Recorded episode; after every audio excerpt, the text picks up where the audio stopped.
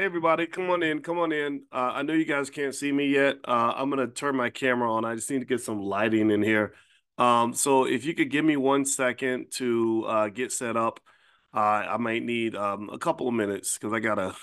I'm in this hotel room trying to figure it all out. Um, so one thing I wanted to share with you uh, while we do that is uh, this week Alicia and I are going to do something, a training called the Love and Money Lab. As you know, my wife is a licensed therapist, uh, a full professor of social work. She does work with a lot of couples uh, on uh, issues that relate to how to have a good relationship, how to make things work in your household. Uh, and also, you guys know my doctorate's in finance. So we decided to partner together to do a one day training event uh, called the Love and Money Lab. Um, and, uh, and basically, it's all about love and bonding, building bank accounts, all that stuff. And so what I'm going to do is because you guys are in this class uh, and because uh, I want to treat you special, you don't have to pay anything to join us. So if you'd like to register, you can actually register right now while I get all situated and stuff. I'm putting the link inside the chat. So the chat's right, uh, the link's right there. Let me know if you see it, and uh, you can register. It's going to be on February 13th, right before Valentine's Day. So if you are either in a relationship or seeking to one day be in one, and you want to uh, merge your assets uh, with your partner in ways that feel good and understand how uh, money and love kind of connect, uh, then you can, you guys can join for free. there's a there's a cost, but if you see an email saying that there's a cost, just know that you're already in. You don't have to pay anything. So give me one second, guys. Let me get set up. I need to put a light somewhere because I am in uh I'm in this hotel room and it's weird. So one second.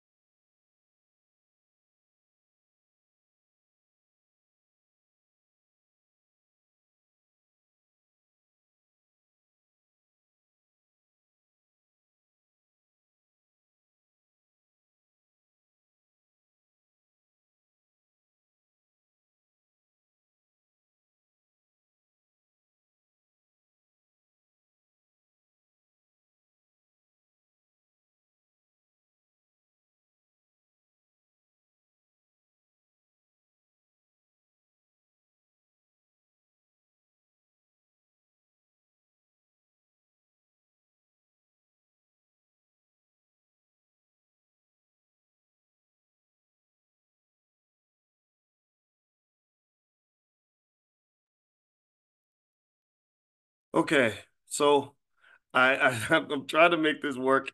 I am literally in a um I'm literally in this freaking hotel room and uh, can you guys hear me okay? Can you see me all right?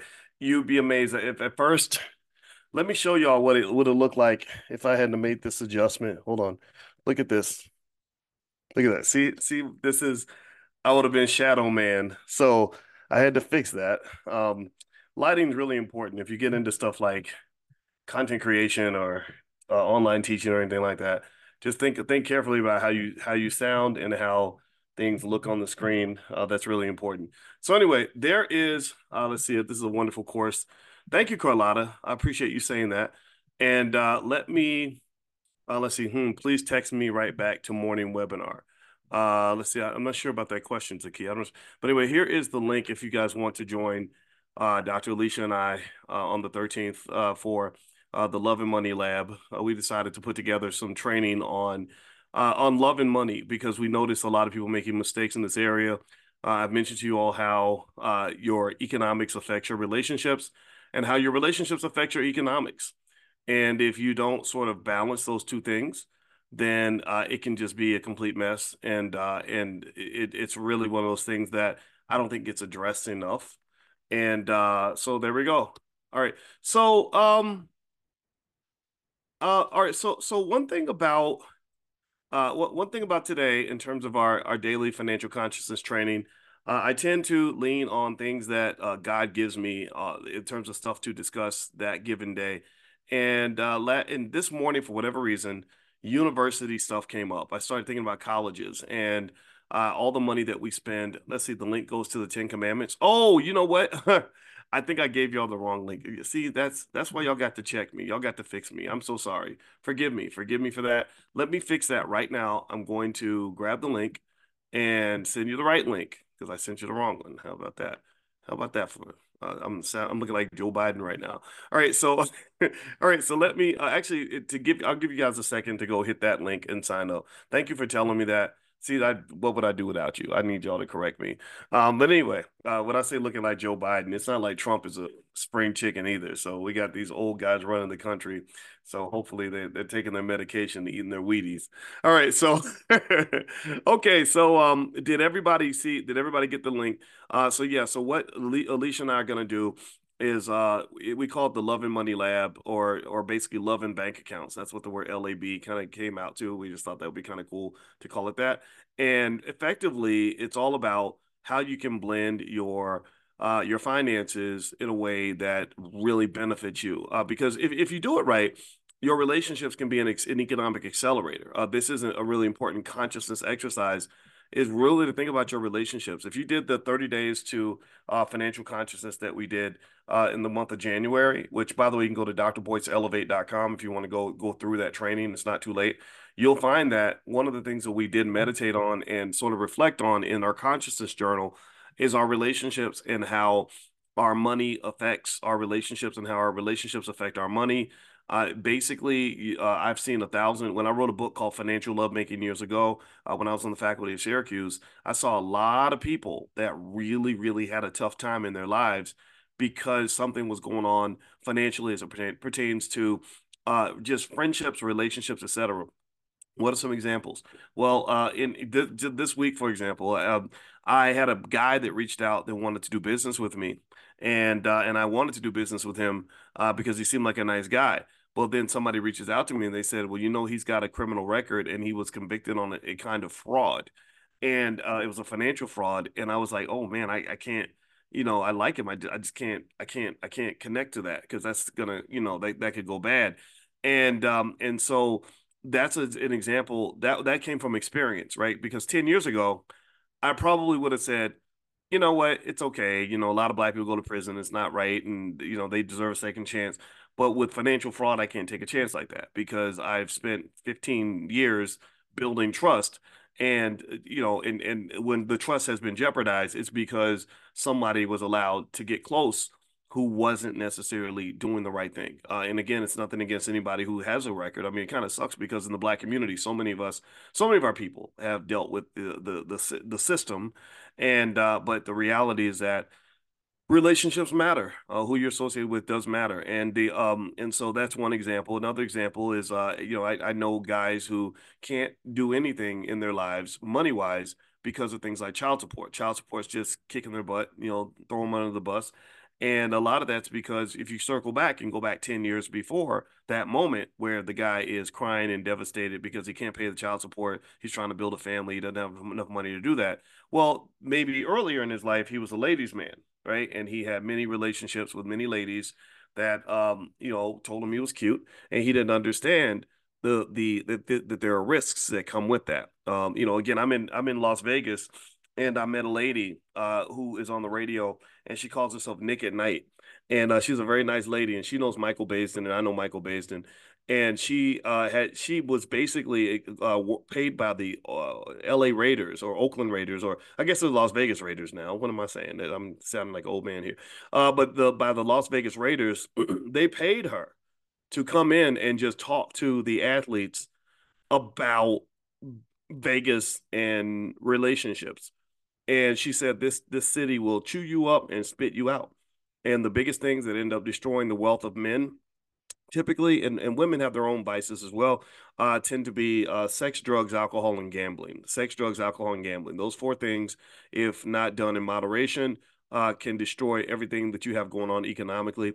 And uh, and in fact actually i've even spoken uh, publicly and stated that i think that the nfl is absolutely egregious by allowing legalized gambling to be so closely connected to their sport. I think that that's going to have a lot of casualties. A lot of families are going to get destroyed. A lot of lives are going to get destroyed. So um, anyway, I, let let's talk about uh, college for a minute in, in the first part of our reflection, and we're gonna we're gonna go back into the book, The Ten Commandments of Black Economic Power, in a moment. But I want to start by uh, talking about college and basically uh, what I observed in my many years as a college professor. I taught at uh, Syracuse University, Indiana University, the University of Kentucky, the Ohio State University. I also taught in China. I taught in Europe, and I and uh, my wife did a sabbatical in Guyana. So I got a chance to see university systems around the world. So I got a chance to really understand all the ups and downs of of of every kind of system and and just the the pros and the cons of each. And so uh so here's what I wanted to share with you guys about college, okay? Um, so so one of the things that a lot of people don't um, realize is how deeply embedded your educational process is uh, with your economic outcomes. Um, you know, it, it's one of those things where you, if if you don't think about this carefully, it will it will ruin you. Uh, it'll put you in a worse spot than you were when you started. Um, and basically, it, it's one of those things that requires a little bit of thought, right? Because some people would just say college is a scam and that's it. And I'm not going to disagree with that with that statement entirely because it can be a scam, absolutely. But is it always a scam? No, it's not. Uh, college can be. It's one of those things where it is. Uh, it, it it can be scam like in the sense that you're paying an incredibly high price to learn things that you could probably learn other places for free. Like for example, a lot of you that are enrolled in this class, maybe you're paying you know twenty or thirty dollars a month or something like that. Uh, this is one of the lower cost programs in the Black Business School, but it was because I really wanted to do this every day with you all. Um, and uh, and and I'm a college professor, just like I was when I was at Syracuse, where my students pay seventy one thousand dollars a year. And so what what I would say is that with college, and somebody asked me to sort of sort this out, and it really came up because at Harvard there was you may have heard about this. They're they're teaching a class on Taylor Swift, and uh, and I and I I put it on Twitter, and I kind of said this is fascinating that people are going into debt for something like this. I think that's so interesting. And uh, and some people use that to sort of uh, double down on the statement that um, that college is a scam. I don't think college is a scam. I, I, think that it can be. And so here are a couple of things I observed when I spent years teaching on college campuses. And this is something important for you to understand as you fit education into your economic priorities. Everybody should get educated. It's just a matter of choosing how you're going to do it. So uh, the, the, the first thing I would say is that the cost of tuition has gotten way too high. Uh, it used to be a time where college didn't cost so much money that it would leave you broke. Now college has gotten to the point where it's just ridiculously expensive, and a lot of people get hurt by that. In fact, the um, uh, average black college graduate, half of all black college graduates, default on their student loans, which destroys their credit and and hurts their ability to build wealth. So it doesn't. It's like a cancer. It doesn't just harm you uh, in the present, it harms you in the future. It doesn't just, uh, it's like being in a car where they not only uh, uh, pushed you back a mile in the race, but they also flatten your tires. So not only are you further behind, but you're all you also can't go as fast as you could before because somebody to- stole your money, put you a mile behind in the race, and they cut your tires in the process. So so so your ability to even make up the gap that's been created is is is minimal, right? So so you're not just in a hole from the student loan debt, you're in a bigger hole uh, because your your future ends up sort of you know being affected by this, right? So anyway, um, so so give me one second. oh, oh, sorry, allergies. Okay. So the so the cost is way too high. Um, also, so student loan debt has become a, a significant problem. Thank you, Veronica, and um, and that that's real, a real concern. The other thing I noticed about college is that we you have to really be conscious. Again, this is there's that word consciousness. Okay, so you want to be conscious about what you study when you go to college. Um, all of our kids are going to go to college, but I think that when you think about education, it's very important that you don't do it in a programmatic kind of way, in a way where you just follow along behind someone else's rules or simply do what somebody told you to do college is a process where it can be wonderful for you if you're learning the right things that help you achieve the right goals. So uh, if you're trying to become a dentist, well, you, you can't become a dentist unless you go to college. And dentists do very well, and dentists can typically pay back their student loans. That's not a problem. But if you go to college and you're learning, uh, you're taking classes on, um, like I said, they have the class on Taylor Swift. Um, I mean, unless you're going into the music industry and you have a plan on how that's going to help go make you a couple million dollars, I don't really know the economic benefit of spending all that money taking a class on Taylor Swift. And in college, you have a lot of students that think that because they were on this campus for four years and because they got a piece of paper, that that's going to impact their economic outcomes. And that's just simply not true. Uh, I've been both a college professor and I've been an employer. I've been employing people for a really long time. And I have never really cared if someone had a, that piece of paper when they came to apply for a job with me. I don't care. I don't ask. I don't know. If you ask me about all my team members, did they go to college? I mm-hmm. really don't know now that I'm thinking about it. I think one of them happened to tell me, but it wasn't because I asked. It was because it came up in conversation.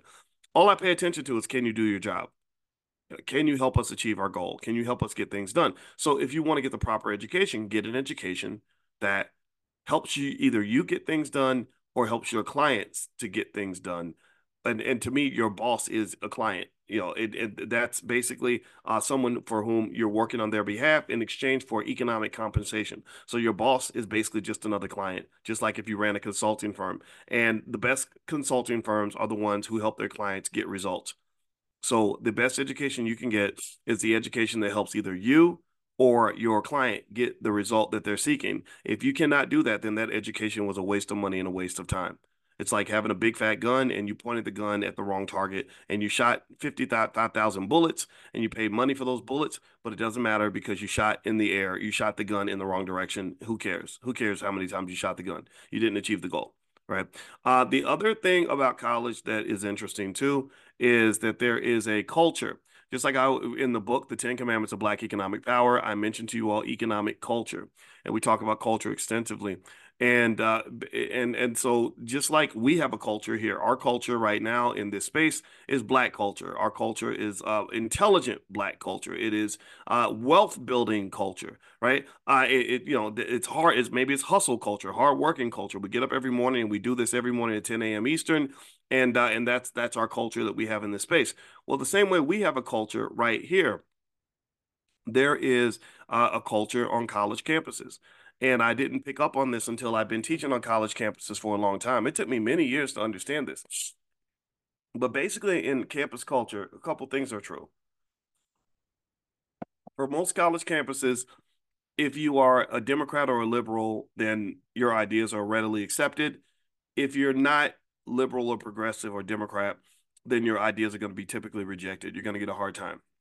I've seen college campuses that would bring on the Democratic speakers and liberal speakers and and let them do whatever they want to do, but then they would um, shun and shame and ban conservative speakers. I always thought that was wrong. Uh, I, am not a liberal or a conservative. I like to I like to listen to all the ideas. I like to try to understand what everybody where everybody's coming from. Not everybody thinks that way, and uh, and I think that d- just that idea of telling certain people that they can't talk it creates a natural bias.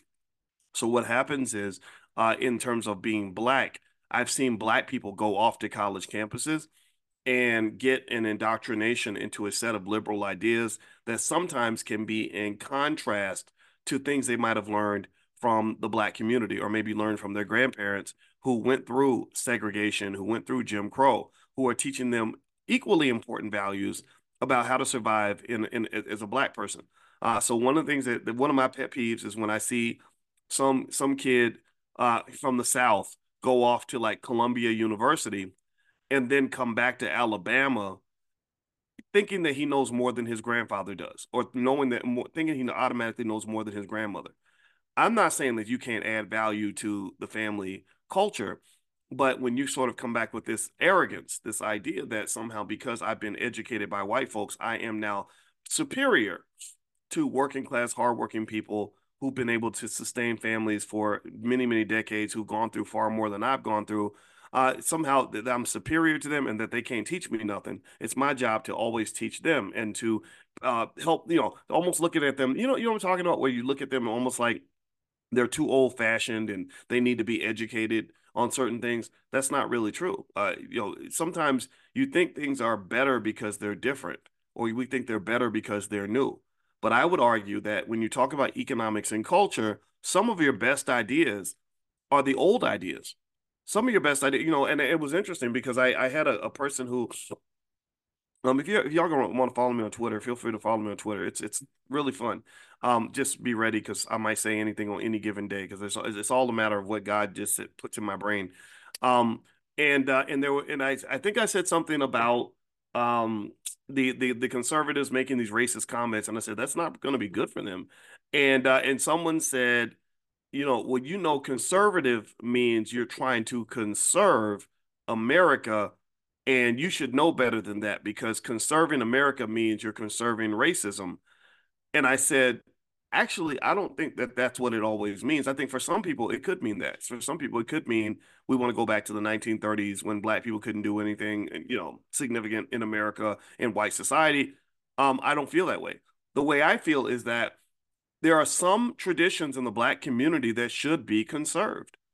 There are some traditions, some approaches, some beliefs. Give me a yes if you're following what I'm saying here. There are some beliefs in the black community that are that if we did those things today, we'd be in a much better place than we are right now.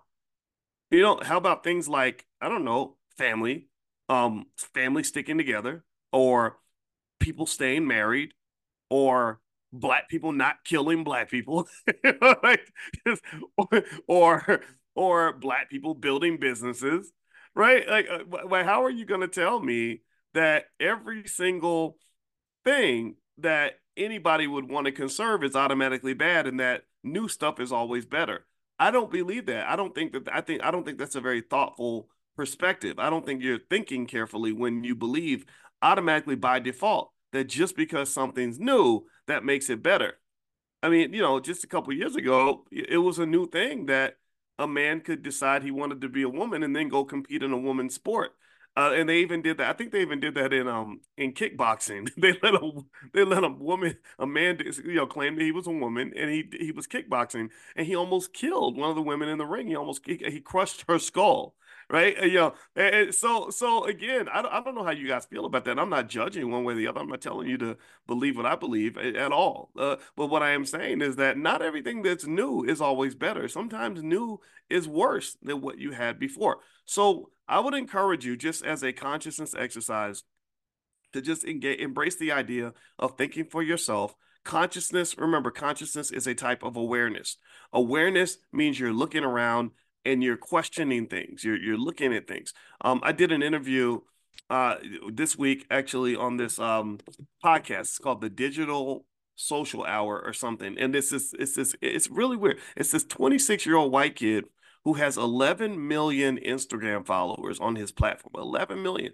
And I and and, and he makes probably I'm gonna guess maybe five to ten million dollars a year just doing all this stuff with this podcast.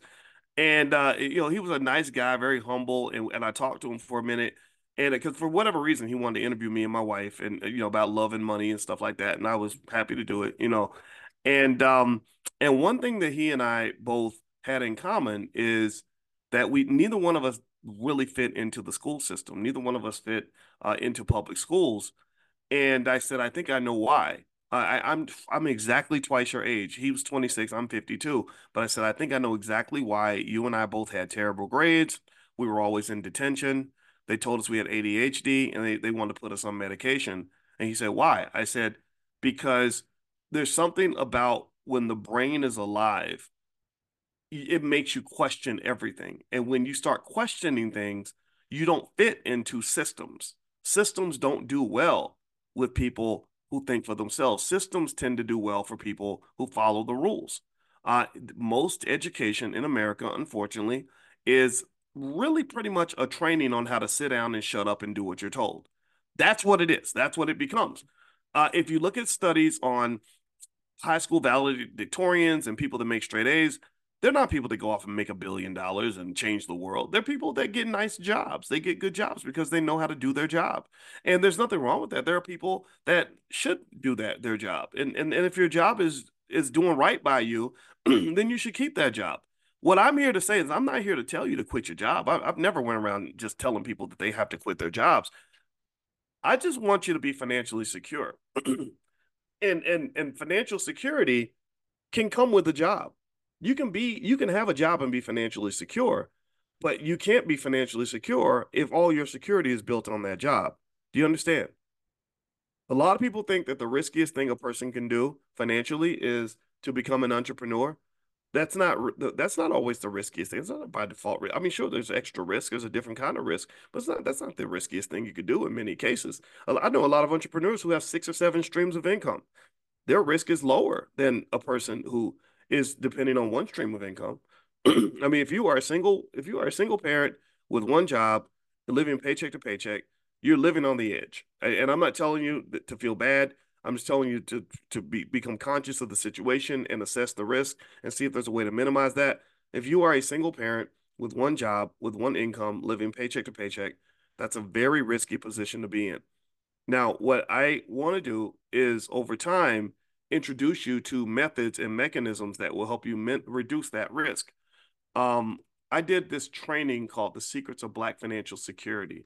And I, I don't I gotta go find it um, and, and I think, and what I did was it was it was sort of um, let me see if I can Google it, and I, will share the link. Um, I I do all kinds of stuff. Um, but yeah, and if you can't find it, um, if if if I can't find it, then why don't you um email support at the blackbusinessschool.com and I think you'll like it because literally I said, what does it look like to be financially secure? Like, what does financial security look like? in general? Like, how do we even know that we're secure? Because because that's the other funny thing too, is that financial security is one of those things where here we go. I'm giving you guys the link in the chat. Financial security is one of these things where it's like you think you're secure until something happens.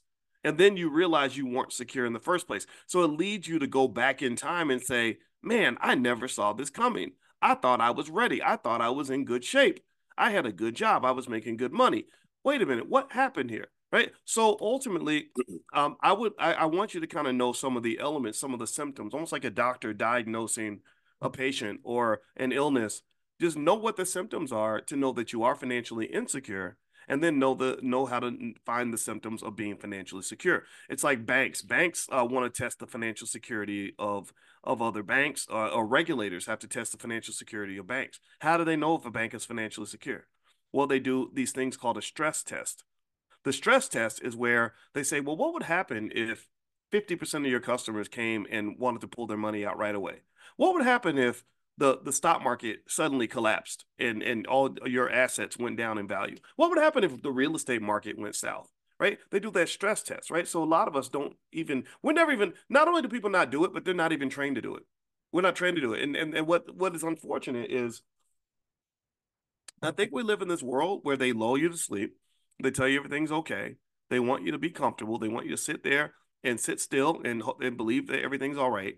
And then, bam, you get broadsided, hit upside the head, and you're traumatized and devastated and shocked. It's almost like being in a relationship where you think that you are madly in love and everything's fine and that your sweetie's going to be there forever. And then out of the blue, you just find out that it's not like that. I, you know, a lot of us have probably gone through that. I know, I know, I've gone through it. it. I mean, it traumatized me, right? So, so I think the same thing is true when you talk about your financial relationships. Now, one thing I want to mention also is, uh, if you all, I'm about to pull up the slides in a second, but if you all have not picked up um the study guide and the book for the class, uh, the book is the Ten Commandments of Black Economic Power and the study guide is drboycebooks.com or it's all at, at drboycebooks.com. So feel free to uh, go take a look at that. And uh, there's actually a bundle somewhere inside the, the store. I'm trying to see if I can find the link where you can actually get the book, the study guide, and actually even um, if you want a copy of Powernomics from Dr. Claude Anderson, you can actually get this with this bundle. So what I'm going to do is actually share that link in case you haven't done that yet, and uh, feel free to go grab that. And so it would come with my book, Dr. Claude Anderson's book, Powernomics, as well as the study guide and stuff like that. And uh, and also, if you really, again, I I'm I'm a big believer that if this is stuff that really sits next to your heart, I want to encourage you to be a teacher too. Um, I would like. Now, let's see. Taquana says my study guide still hasn't arrived. Email support at the blackbusinessschool.com. If you ordered it within the last week, it, it probably isn't going to be there. I know Anna sends everything out though when the orders come in. So let's let's make sure your order uh, has been sent out. Uh, so email support at the blackbusinessschool.com and they can take care of you. They can make sure that you are covered. Okay, so let's uh, let's let's hop into our consciousness exercise today. And um, and if you don't have your study guide, if you order it and it takes more than 10 days for it to get there, then uh, email support at the blackbusinessschool.com. Also, if you log into drboycedaily.com, there should be a digital copy of the study guide in there. Um, uh, and also these slides uh, and, uh, and everything that are all put in there. So what I'm going to do is I'm going to text Chanel and have her put that inside uh, the course curriculum too. Let me see. I'm going to literally text her right now. Um, let's see here. Okay, I'm texting her right now. I believe in doing stuff right away. Um,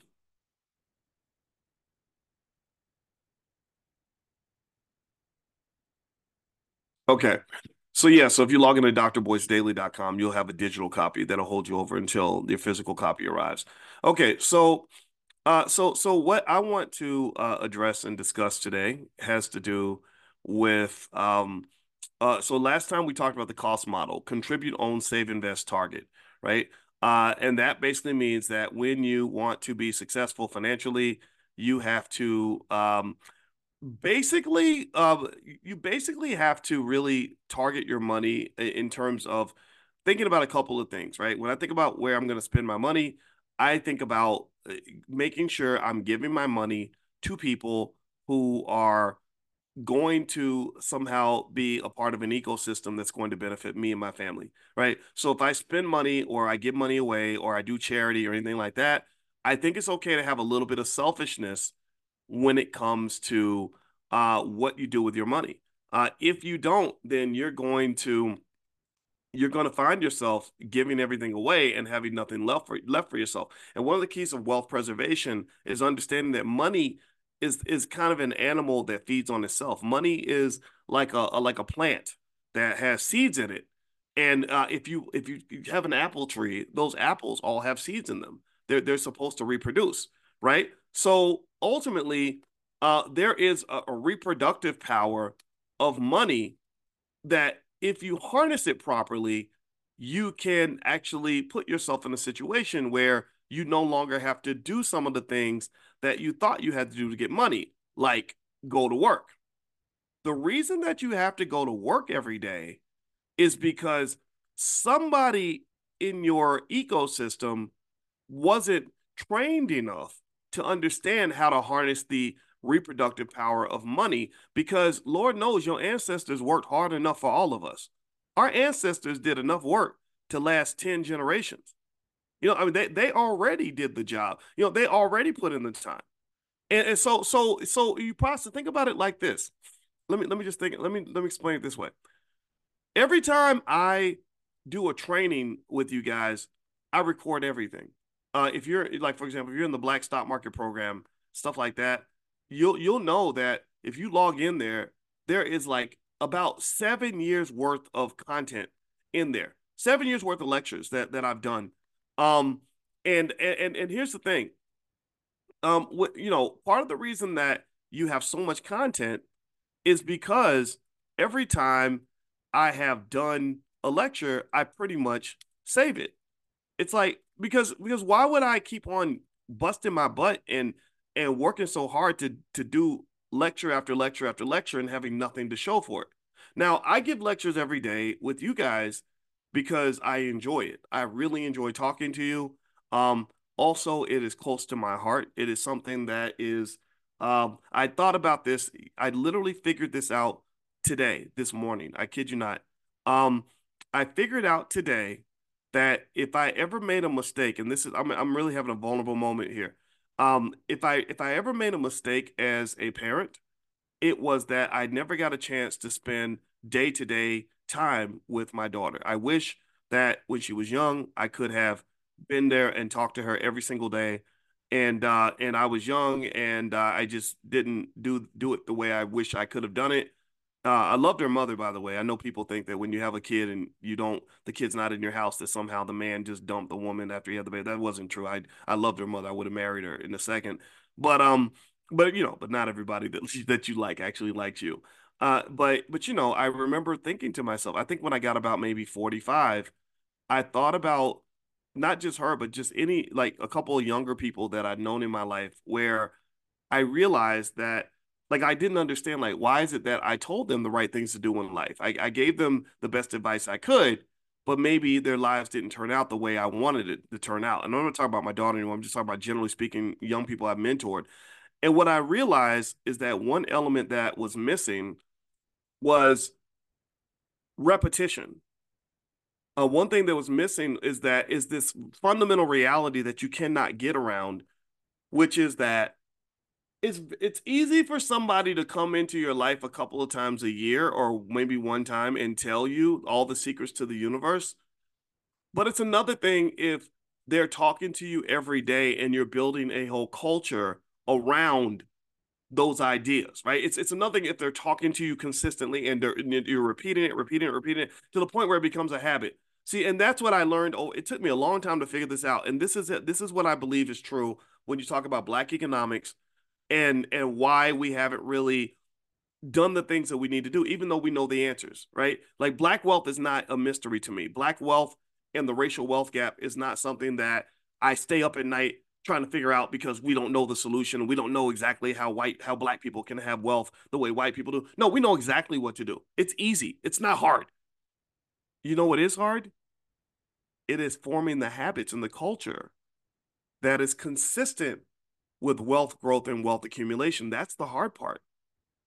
I go I, I go back to the fact that when I was gaining weight and and and I you know it wasn't like I didn't know what to do to lose weight. It's like I, it wasn't like I didn't know how to exercise. I knew how to exercise. I knew where the gym was at. I, I knew that if I got up and ran three miles a day, I was not going to keep gaining weight. I knew these things. But what was the problem? It was my habits. My habit was to get up and eat potato chips, knowing that those potato chips were not good for me. Um, you know, my habits were to not go to the gym, to sleep in, because you know, sleeping in is a lot more fun than getting up and going, you know, going to the gym. And if I'd had, and going back to that point that I was mentioning to you all, like why I decided to start teaching every single day, as opposed to doing like once a month or whatever, is because I said, you know, if I really believe this and I really want what's best for you, I need to be here with you and talk to you every single day and help us build a culture around economic, Black economic excellence. You know, Black economic excellence. I'm talking about us really being clear and conscious about all the things that are depleting our wealth, all the ways to acquire wealth, all the ways to be successful, all the ways to prepare our kids. Uh, and so, so, so going back to that point about financial fertility, which, by the way, financial fertility is a concept that we started speaking about in the Black Business School. I don't know if um I don't know if that's something that is in any other book anywhere. I've never seen it before, but the term financial fertility came to me because I remember when I was in my PhD program and we would model, we would do mathematical models of how money grows, which is just it's just like calculating how many miles a car will drive if you're on the road for 10 hours and you're driving 50 miles an hour, right? So think about that equation, right? They, it's process that in your head. Don't, let math intimidate you for a minute. I want y'all to go with me on this. Uh, so if I am in a car going 50 miles an hour and I drive for 10 hours, how many miles will I cover? Write that in the chat. I want us to just do this. This is a, a consciousness exercise. How many miles? 10 I, I'm going 50 miles an hour. I'm driving for 10 hours. How many miles do I drive? Okay, thank you, Sharon and Stewart. 500 miles, right? Believe it or not, every wealth equation is built on that very same idea. It's literally built on the same idea. The only difference is that it just gets a little more complicated. Like what, what I described to you is what they call a linear equation. A linear equation is where you you you you make assumptions about how fast something grows and it, it, it remains constant, right? So that car is constantly, it consistently going 50 miles an hour. That you know whatever. But but what we introduce in our financial equations is what they call nonlinearity. That's basically where uh, the rate it's like imagine uh, measuring a car that's driving 50 miles an hour then it goes 40 then it goes 70 then it goes 60 and then also uh, sometimes it goes to the left sometimes it goes to the right sometimes it goes straight sometimes it goes backward and then calculating all of that like putting all that in right but but the basic idea is is what I just described to you, and it's something that you've known your entire life. You've known these things your entire life. Like you knew, you've always known that if a baby is one and you wait 10 years, is that baby going to be the same size as he was when he was one years old? Yes or no? What's he going to look like? How, how, how much? He's going to be much, much bigger. He's not going to be the same size. So, so money is the same way. Money, when you think about the growth of money, I want you to think about the growth of your kids. Right. And, and then I want you to think about again consciousness exercise. And, and so look at your kids and think about eh, eh, you know, you know, you go to a family reunion and you bring your 17 year old and you got this cousin who hasn't seen the 17 year old since they were three and they're freaking out because he's like he's got a beard and he's a deep voice and they're like when i saw you you were this tall. You i can't believe my gosh time goes by so fast. That's what we start we start saying that more and more as we get older don't we? Time what where'd the time go? I thought it was 1998 and here it is 2024 what is this 2024 stuff?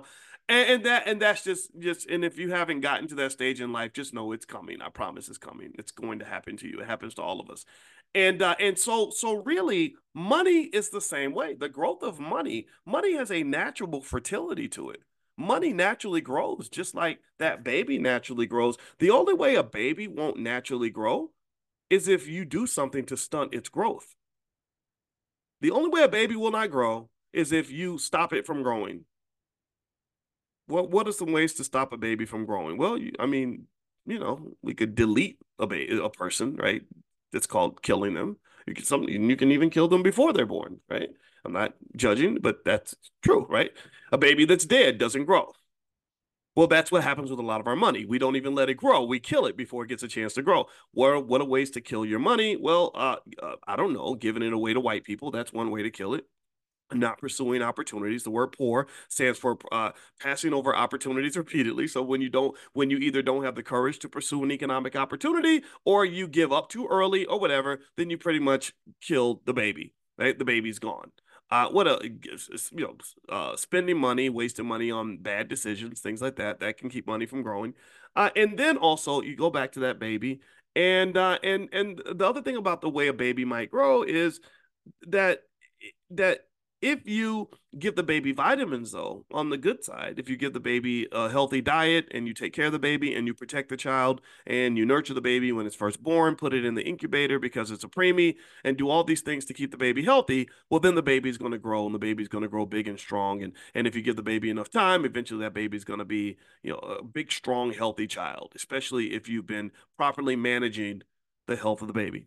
Well, the same thing is true with your money, right? If you if you kill the money by wasting it, throwing it away, giving it away to white folks, spending on poor decisions, or getting into bad financial choices, uh, things like drugs or gambling or babies' mamas or whatever, uh, or broken relationships, then these things kill your ability of your money to grow. And then also, the best way to kill the ability of your money to grow is to not put yourself into a financial vehicle that's going to allow for that financial growth.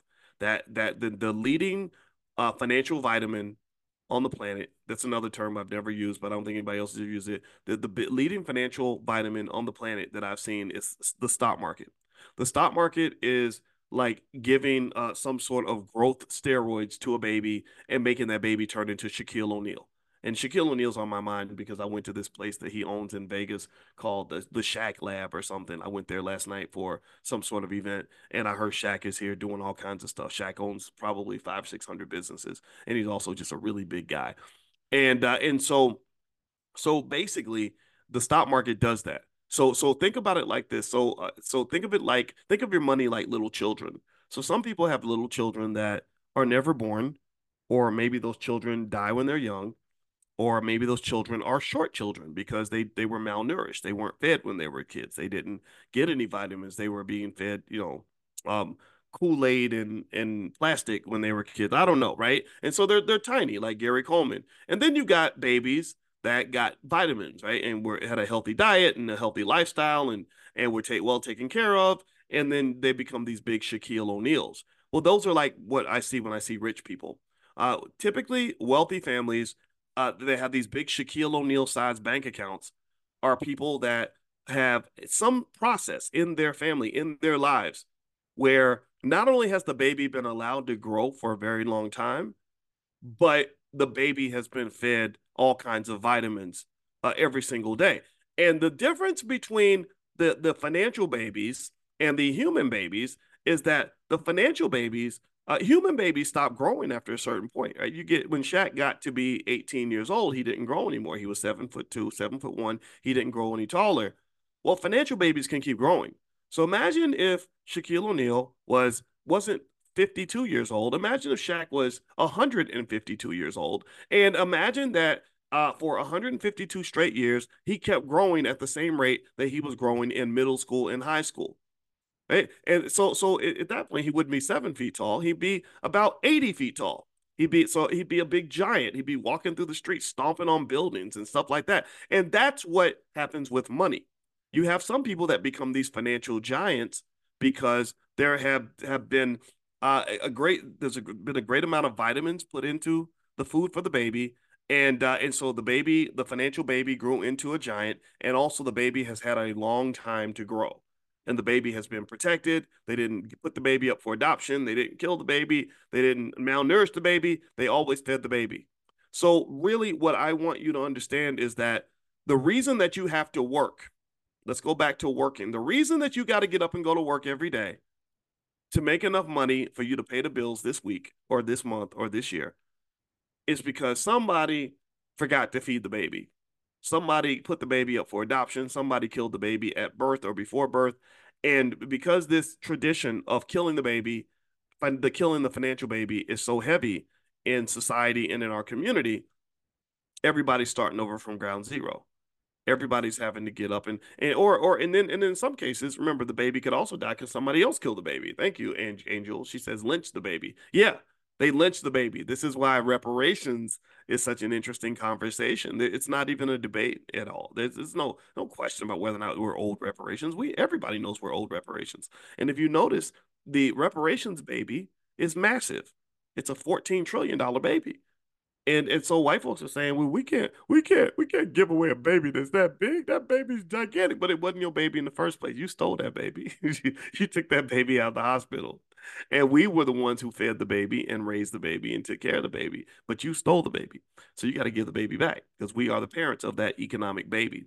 So, uh, so ultimately, when Dr. King used to say, "We're coming to pick up our check," there that was an extraordinary way to describe the fact that we as black people have worked our butts off and given so much and we deserve to be compensated for that.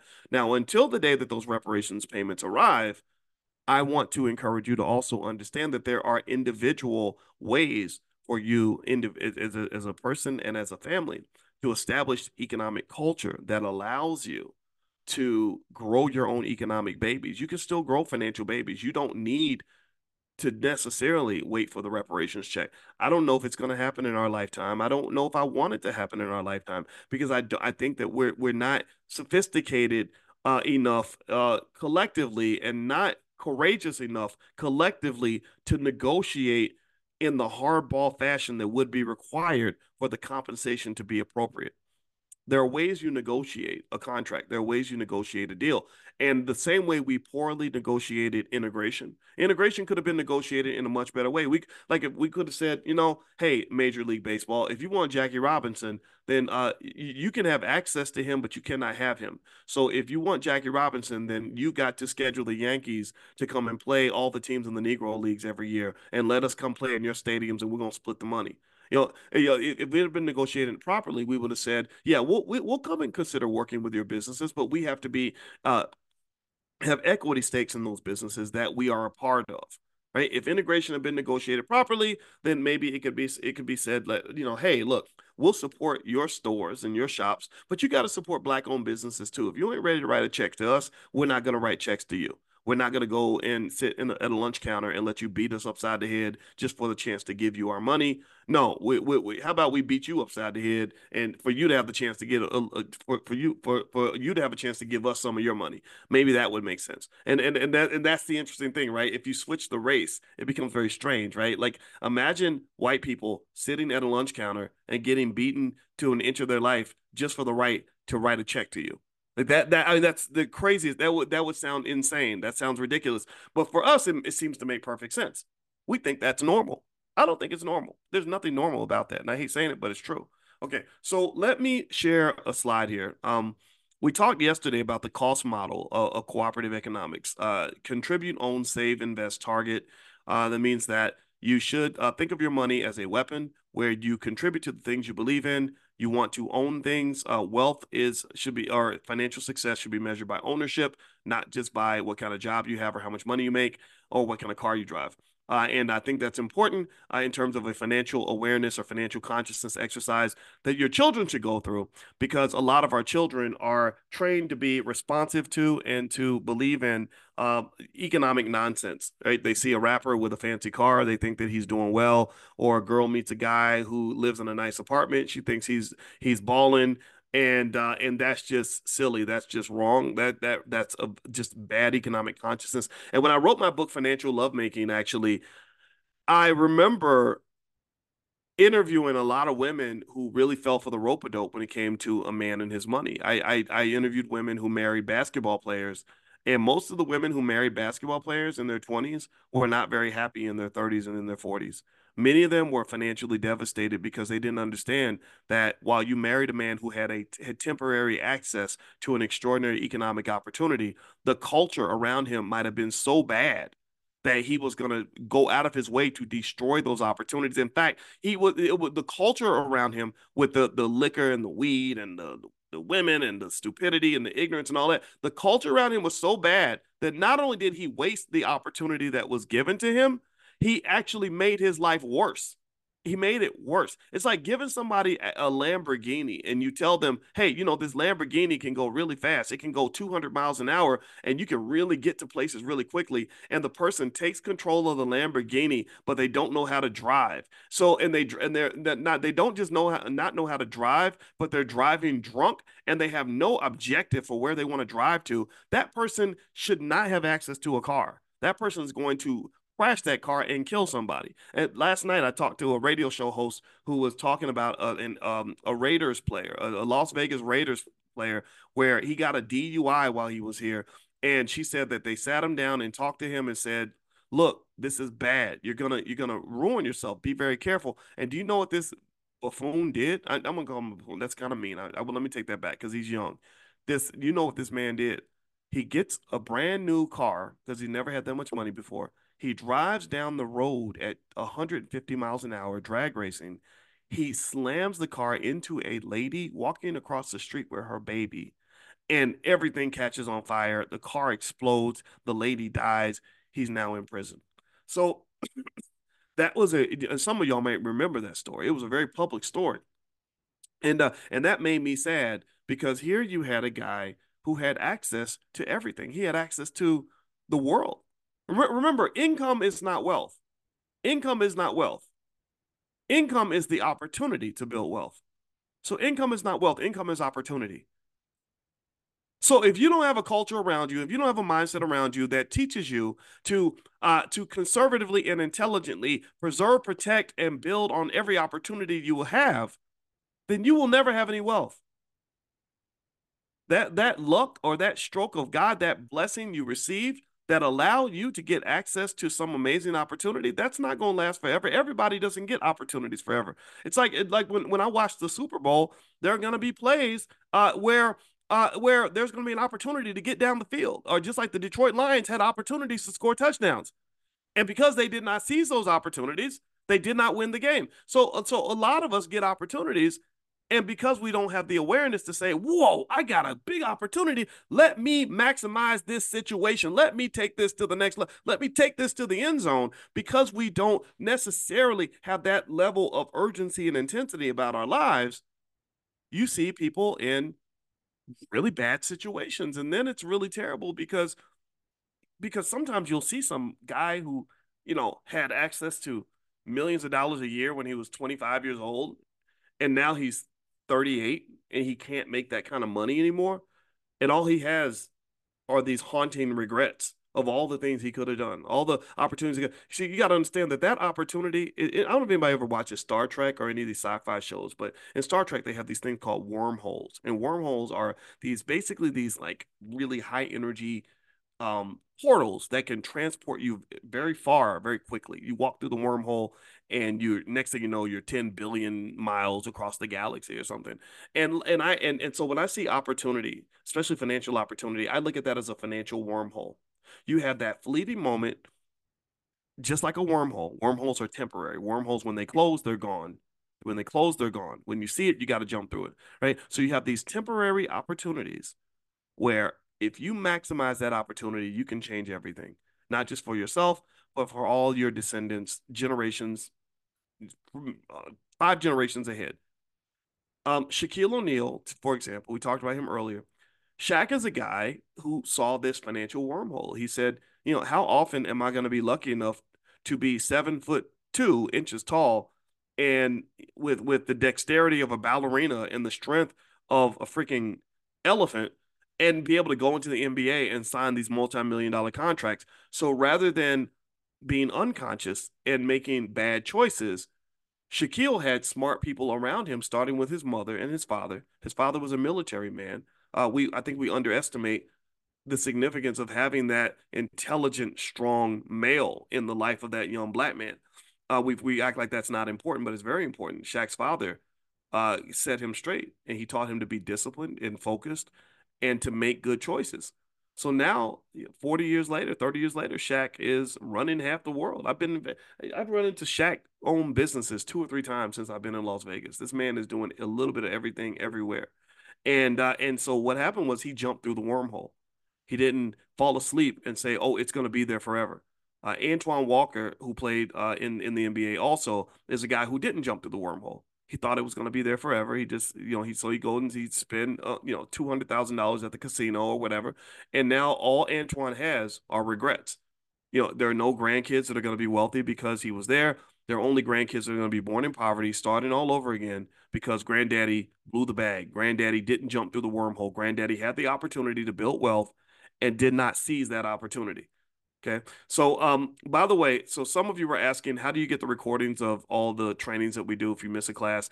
You can go to drboycedaily.com, drboycedaily.com. Um, I, I think that the membership is about $59 a month, uh, or at least uh, Dr. Boyce Daily, we took 25% off the price. So it's um, about $59 a month. You get access to everything. You also get access to the community as well, which is on B1 Nation. I'm going to go jump right over there right after we're done to see if anybody's there. If you guys want to chat afterward, if you can't find the community, email support support at theblackbusinessschool.com. And uh, you can do that. Also, uh, don't forget on the 13th, Alicia and I are doing our Love and Money Lab. Uh, we're going to training on the uh, mistakes you want to avoid when it comes to money and relationships.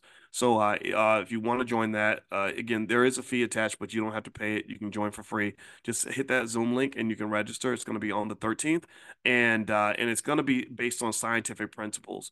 one thing I think that happens, and this is one of the reasons why I like talking about love and money topics with my wife, is because she's got training in this area. She's you'd be amazed how many relationship problems people have that could be easily solved if you simply talk to a therapist or if you talk to somebody who's scientifically proven. And and that uh, that that does not include people that you see on the internet. Because a lot of people on the internet, people will follow their advice because they sound good uh, sounding good does not mean, make you qualified, right? Being able to make your words rhyme while you talk uh, or and play some really exciting clip with music or does not mean that what you're saying is actually going to work. And uh, and what therapists do is they have to scientifically test their ideas and and you know with thousands of couples and see what works and what doesn't. That's why uh, this is what one thing that made me a big believer in listening to therapists is when I saw a study where they said they can listen to a couple argue for five minutes and predict with 95% certainty whether they're going to stay together or not stay together. I said, How in the hell can you listen to somebody argue for five minutes and predict the future of their relationship based on a five minute argument?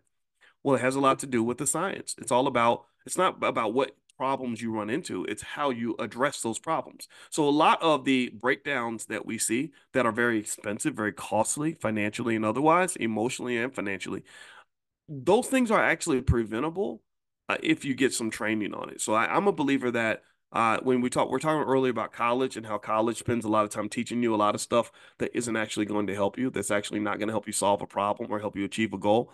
I think that one of the things that, um, if I was having kids, I would train them on relationships. I would have them go through some courses on how to uh, how to connect with others. That's where the Sturdy model comes from in the Black Business School. S T E R D Y stands for for uh, the way to, the way your kids should make money with systems, technology, entrepreneurship, relationships, and delegation. And the Y stands for youth. Uh, delegation means that they can have other people help them as opposed to doing it all by themselves. Relationships means that if you have good relationships, it's very easy to build wealth. If you have bad relationships, it's not only a wealth destroyer, but it makes it much harder for you to accomplish your goals. Uh, and then I can keep going down the list, but we're, we're not going to talk about the, the sturdy part today. Uh, let me introduce you guys to something.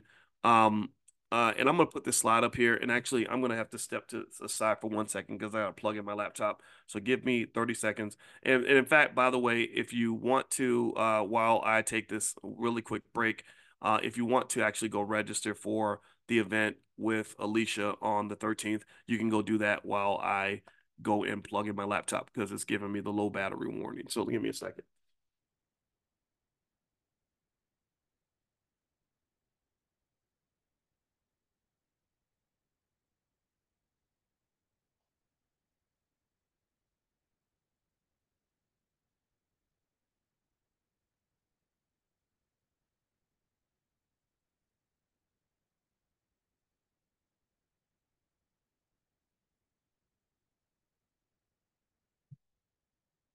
Okay, almost ready.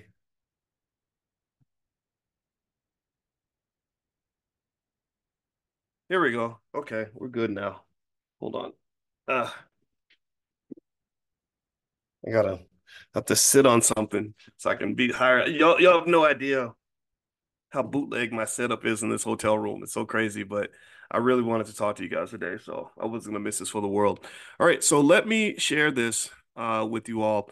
This is um, an economic theory that we came up with in the Black Business School. You're not gonna find this in any textbook.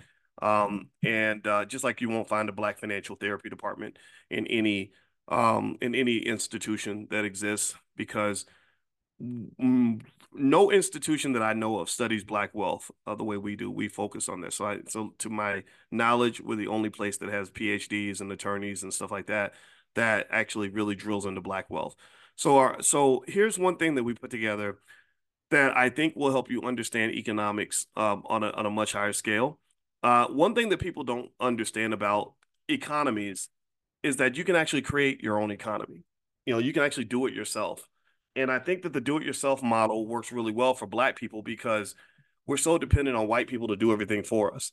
And if white people don't deliver, if they don't show up, we feel like we're lost. We feel like we don't have any place to go. And that's just not true. Uh, if you understand the fundamentals of how an economy works, you'll realize that you can actually create your own economies.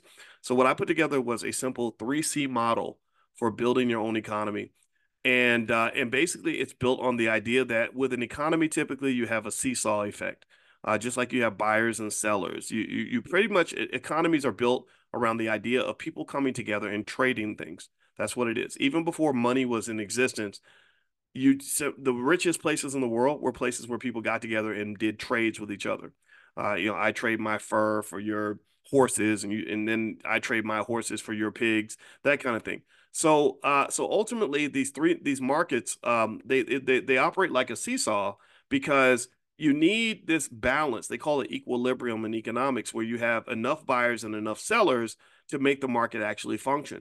And if there's not enough buyers or not enough sellers, what will happen is the price will keep adjusting until you get enough buyers and get enough sellers. Let me give you an example.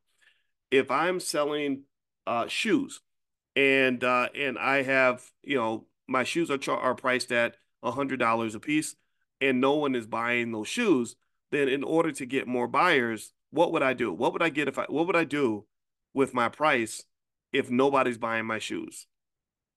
What would happen? What would I have to do to make that adjustment? Answer in the chat. I would lower my price, right? Maybe I lower it to 90 and see how many buyers I get. Then I lower it to 80 and 70. Wait, and then maybe I get to the point where I say, okay, my shoes, I, I thought about charging 100, but I'm actually going to charge 60 because that that's what now I've got a ton of buyers. Now everybody wants it because the price is 60 instead of 100, right? So markets operate with that type of equilibrium like a seesaw, where with a seesaw, if one kid is really heavy and the other one's really mm-hmm. light, if like the one kid represents the buyers, the other kid represents the sellers, then that seesaw is not going to work because the seller side, the little kid, can't put enough weight down to make it an effective seesaw. And then in the black community, our problem is that our seesaw is really jacked up. And, and what do I mean by that? Well, because there are some markets where all of us want to get on one side of the damn seesaw. All of us, uh, for example, if you look at uh, the market for employment, the labor market, are more black people trained to be job creators or are more black people trained to be job seekers? Answer me in the chat with that while I sip my coffee and just wait for y'all to respond to the obvious. This is a consciousness exercise. We are trained at an epic level to be job seekers. That's that's you go to LinkedIn, all you got is all different kinds of black people of all education levels all seeking jobs, all looking for an opportunity. And not, I'm not judging that. I'm just saying that's what it is. Very few people on LinkedIn or a lot of other social media platforms are are putting up posts saying we're looking to hire 100,000 black people. That that just doesn't exist. There are people that probably could pull it off if they understood economics a little bit better, but they they're not even thinking that way. They're thinking like how can I get my next gig? even even the people that could become billionaires like your Taraji P Hensons are going to the public and saying, I can't get a good job. They won't pay me enough on my job. Well, really, if I was to talk, if Taraji was my sister, I'd say, well, you know, you're an international brand, you're a billion dollar brand, and you know lots of people. So why don't we go call some banks and use your celebrity to get a, a you know a ten million dollar loan so we can start actually employing people and we can be the boss. We can. We don't want to. We don't want to sign the checks. We want to write the checks. So don't sign. We're not signing the back of checks anymore. I want you signing the front of checks, right? And that's not something that we that a lot of us grew up with. This is where culture comes into play. Mm-hmm. So basically, with an economy, you tend to have three major markets. You have a market for capital, a market for contractors, and a market for customers. What does that mean? What is a capital market? A capital market is what leads to job creation. That's what creates corporations. That's where Amazon came from. Amazon came into existence because Jeff Bezos went to he had he had a 300 meetings with a bunch of investors and and got 50 investors wait what was it 50 was it 50 times 20 i want to say 50 investors to give him $20000 a piece and he raised his first million dollars to start amazon right? And, and that that was a capital market. You have the on one side of the market you have the investors and then on the other side of the market, you have the people looking for investors, looking for the capital. Or like with banks, you have the people loaning the money on one side and then the people borrowing the money on the other side. Let me ask you another consciousness question. Again, this is why black people seesaw is off balance, why our economy, why the black economy isn't what it could be. So if you were to, if I were to ask you, what are more black people typically going to do? Invest money in others or look for people to invest in them? loan money to others or borrow money or be borrowers? Which which side of the seesaw are we more likely to occupy based on our culture? We're more likely to be the people that are seeking investment, seeking capital. So black business owners start businesses, they don't have a capital base. Nobody in the family can really provide the money. So they're going and they're like we have to go to white folks and say hey i need you to loan me money hey can you invest in my business hey can you right and and, and the problem with that is that typically investors want something for their investment. They don't give that money away for free. So when that angel investor comes along and we cheer for this we're very happy. Like we think about i want you to reflect for a moment on how many times you've seen an economic post that says something like um uh, i don't know let's say a little black girl starts a lemonade business and they say that she that that that she receives a hundred thousand dollar investment in her lemonade business and everyone like hits the like button because they think that's a, an, an, exciting thing. I'm not saying that it's not right? But how many of you have seen posts like that right? Like little eight year old girl raises $200000 for her business.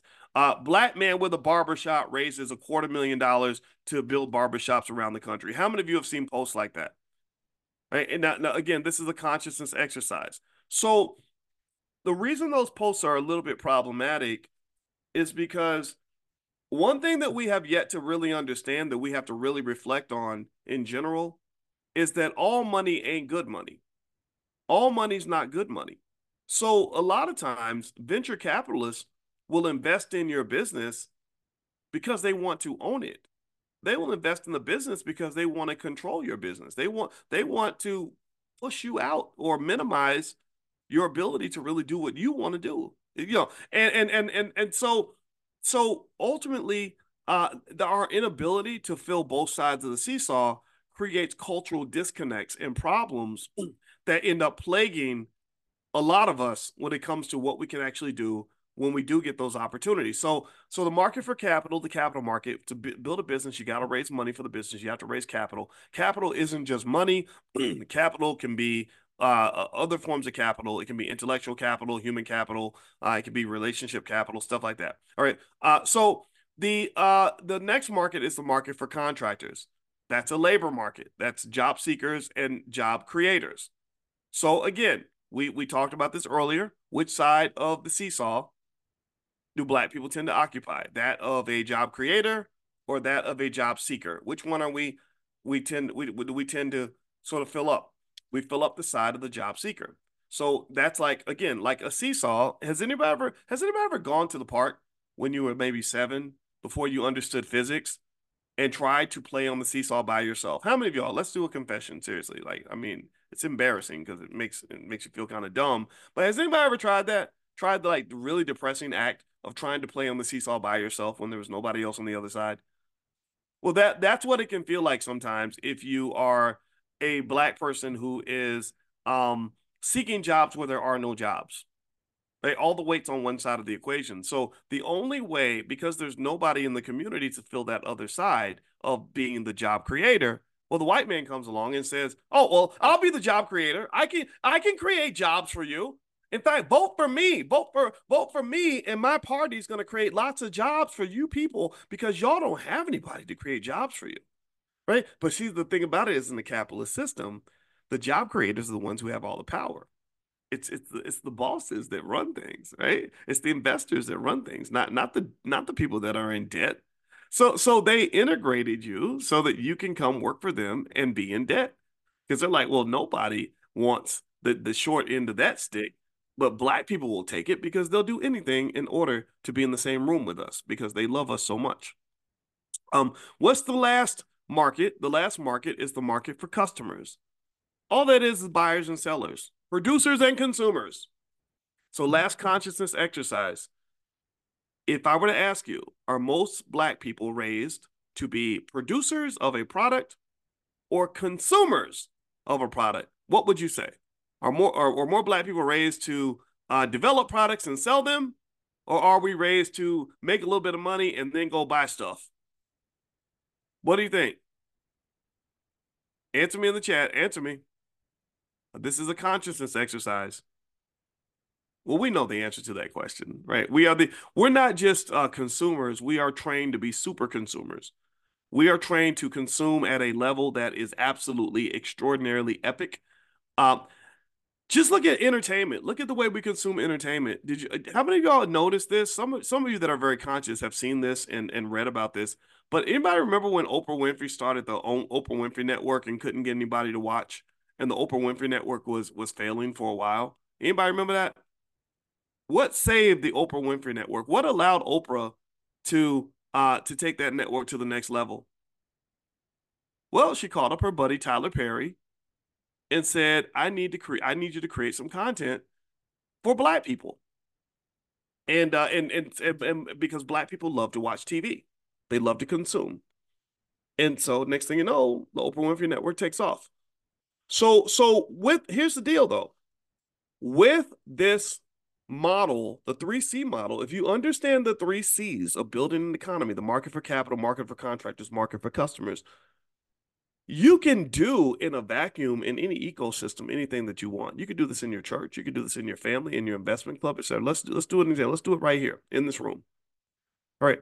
So, um, hmm, uh, I want to create. I I found an opportunity um while I was in Vegas, and I realized there's a shortage of daycares and preschools that educate kids on economics before the age of five.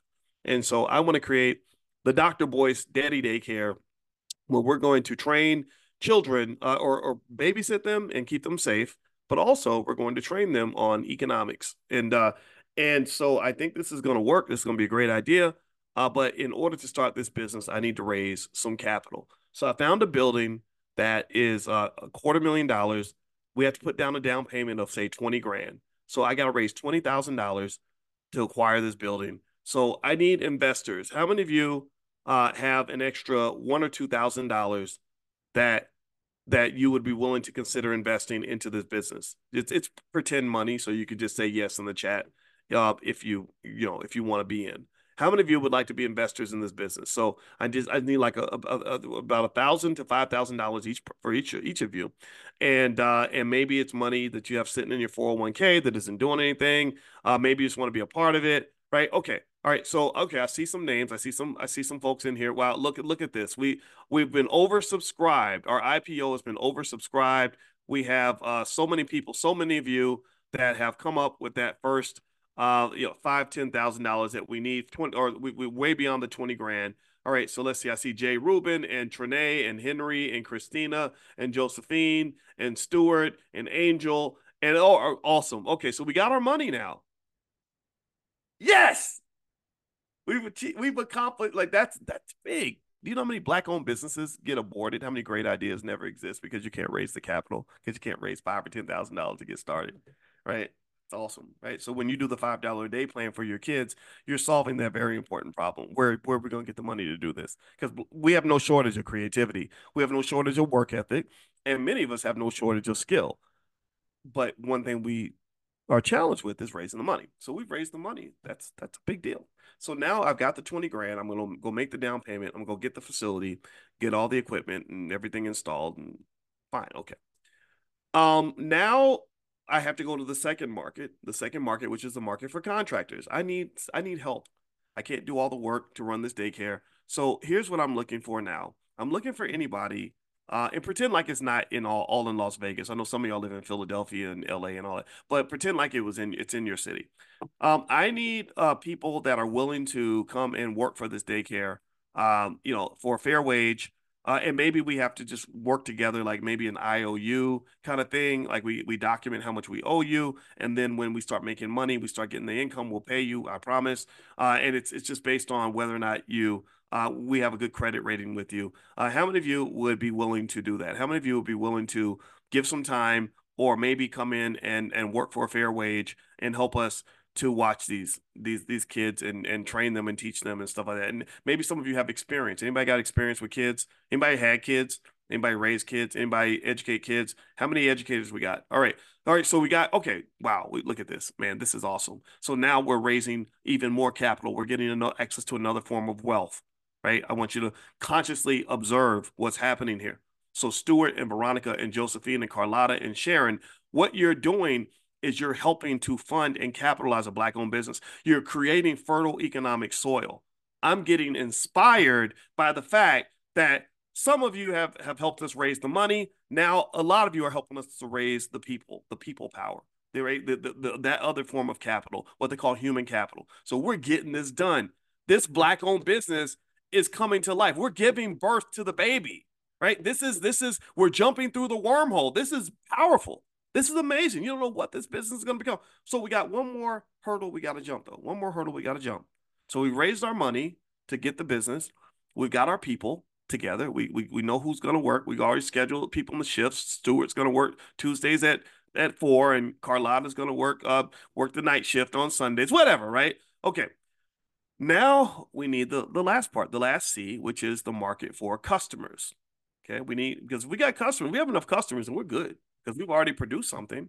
Now we just got to sell it. We got a product, you know, production, distribution, monetization. Now we've we produced something, you know, we've we've marketed. Now we just need customers that are going to buy it. So here's what I need now. Um, how many of you have like some little badass kids that you don't mind dropping off at um at the Dr. Boyce Daddy Daycare, Powernomics Daycare, uh, or what? How many of you um how many of you have kids that we you would you you would want to bring by and we'll keep them safe like we're gonna have cameras on so ain't nothing bad gonna happen to your kid We promise you we're going to make sure that they're safe. Everybody's going to be vetted. We're going to run background checks. How many of you have kids that you or know people that have kids? How many of you know have grandkids, whatever, that you'd be willing to bring to this training camp or training center so that they can be uh, protected and and and watched, but also be educated on economics at an early age? Okay, I see a lot of yeses. Sydney and Gwendolyn and Dave and Carol and Angel. Right. So there's so many people. Nelly. Now we've got an oversupply. We, we've been oversubscribed to the number of parents that we got a waiting list now. We got a waiting list, y'all. We don't. We didn't just create a product, but now our product is oversubscribed. We have more demand than we have supply, and having demand is the secret to building up any business. If you have something that people want that solves a problem, and then you're good. That's how you make your millions and your billions of dollars. So literally right there in front of you, we just within this room, within this room, without help from the government, without um, begging white people, without waiting for corporate America to help us or whatever. We we did this right here in this room. We built this business. This thing became real right here in this space because we solved the three C's. So what I want you to do is at some point, I want you to meditate on this. I want you to process this. I want you to think about this. You can watch this training again if you want to. But uh, then I want you to maybe get together with your church, your investment club, your sorority, your fraternity, your your buddies, your whoever, your circle, your clique. Go to the All Black National Convention, get together with some people, go through the three C's of building an economy, and and and come up with an idea and see if there's something you can execute. Uh, because if you do that, if you understand the power of these ecosystems, then you understand that you can actually have black owned and operated ecosystems that don't require a lot of input from everybody else in the rest of the world. You just have to know where you're going to get all the com- components and ingredients in order to make that thing work. So the 3C model is something that works, it's something that you can apply. And It is something that I hope that because you've been introduced to this, you won't be so intimidated by the idea of of creating uh, economic opportunity and prosperity within your space and within your family. If you can solve the three C's, maybe you go to grandma's house for Sunday dinner and you got five good cousins that are that are all down for the cause, that, that are all willing to do what they what, what what needs to be done, you can get a lot of this done. Okay. All right. So that's the lesson for today. Um, I hope this conversation was beneficial to you. I hope this helped you.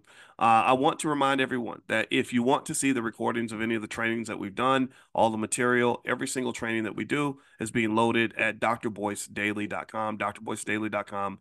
Also, if you go to drboycebooks.com, you can get a copy of the study guide or the book, The Ten Commandments of Black Economic Power. That's what we're training from. We're those slides, that study guide is coming out of the book. And uh, also every morning at 10 a.m. Eastern, that's when we're going to meet again. So we're going to meet again tomorrow. And so um, uh, I hope you guys have a great day. I'm going to be hanging out with my wife in Vegas. And uh, but also on Monday, I'm going to circle back around. We're going to do some stuff on stock markets and stock options. A lot of you are in the Prime program, and uh, and you had some interesting things happen with your money this week. Good, I think I think it was good stuff because prices all went up and a lot of money got made. So if you want to um, if you want to take a look at any of that stuff, you can go to boycewatkins.com and uh, there's a training called How to Make Money Without Working to introduce you to our Prime program. But then also on top of that, uh, I will be texting you guys from Prime to let you guys know that we're going to have a class this week coming up. So take care, everybody. God bless you. I'll see you guys tomorrow. Bye bye.